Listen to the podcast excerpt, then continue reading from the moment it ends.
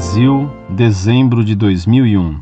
Caros colegas da Monfort, Salve Maria, diversos textos têm sido publicados acusando a falsidade dos quatro evangelhos do Novo Testamento, juntamente com a falsidade da ressurreição. Entre os críticos mais vigorosos está o historiador John Dominic Crossan, escritor do livro Quem Matou Jesus, no qual afirma a falsidade da ressurreição, bem como o caráter apenas mítico de várias passagens do Evangelho. Como católico que sou, fiquei assustado com o estudo e, claro, como meus conhecimentos históricos são parcos, tomei aquilo tudo com grande susto, querendo saber até que ponto os argumentos são realmente provas para o que, por exemplo, John Dominic alega, atestando uma falsidade dos evangelhos e, por fim, da ressurreição, o que derrubaria completamente a nossa religião, caso comprovado.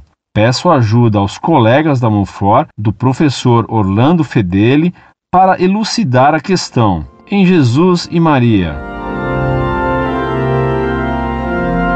Muito prezado, salve Maria. Não conheço os dois autores que você cita e que negam a ressurreição de Cristo. Você me diz que eles tentam provar que os fatos narrados pelos evangelhos são míticos e não históricos. Essa afirmação deles os coloca diretamente na lista dos hereges modernistas. Um fato histórico é provado pelo testemunho dos que o assistiram, tendo deixado ou não documentos escritos desse testemunho. Todos os fatos históricos estão nessas condições. Eles são comprovados por documentos escritos ou por tradição. Os tais historiadores nasceram em algum lugar, e se eles dizem que nasceram, por exemplo, em Londres ou na Barra Funda, é porque eles creram no testemunho dado pela mãe deles, e não porque isso está escrito na certidão de nascimento deles, que poderia ser falsa ou mentir sobre a realidade do local do nascimento. Será que, por haver somente uma testemunha do local do nascimento deles, poderíamos afirmar que o local em que eles afirmam ter nascido é falso? E se não houvesse certidão de nascimento, poderíamos negar que eles nasceram em Londres ou na Barra Funda, provando que a mãe deles deu um testemunho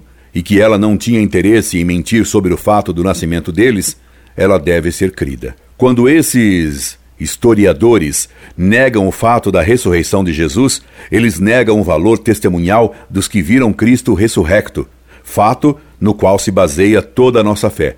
Porque se Maria Madalena mentiu, é vã a nossa fé, como diz São Paulo.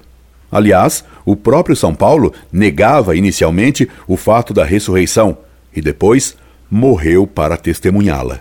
A negação de um fato histórico testemunhado exige comprovação de outros testemunhos críveis e não simplesmente afirmar que o fato em foco é mítico. Eles teriam que provar que todos os testemunhos que viram Cristo ressurrecto mentiram, que esses testemunhos eram tão loucos que morreram nos mais terríveis tormentos para manter de pé a mentira que haviam inventado, sem terem pessoalmente nenhuma vantagem nisso. Teriam que provar como foi possível que esse mito, inventado pelos testemunhos oculares da ressurreição, foi capaz de convencer milhões de pessoas a ponto de fazê-las ir para a arena e morrer lá de modo crudelíssimo. Teriam que provar que toda a doutrina baseada nesse fato da ressurreição é absurda, que todas as profecias do Antigo Testamento sobre Cristo foram arquitetadas séculos antes para garantir essa mentira posterior dos testemunhos da ressurreição. Teriam que negar todos os milagres feitos por Cristo e pelos discípulos de Cristo nos 20 séculos de história. Teriam que provar a loucura da doutrina de Cristo. Teriam que provar como essa loucura e esse mito gerou uma doutrina sapientíssima e como ela produziu tanta santidade. Teriam que negar todos os milagres feitos pelos que creram nessa mentira inivial teriam que provar que as numerosíssimas ressurreições dos mortos feitas pelos santos em nome de Cristo, também elas foram mentiras impingidas aos homens. Teriam que provar que multidões de santos e sábios erraram e que só eles dois viram a verdade. Nada disso nunca ninguém conseguiu provar. Só conseguiram negar gratuitamente. Ora, o que é gratuitamente afirmado gratuitamente pode ser negado.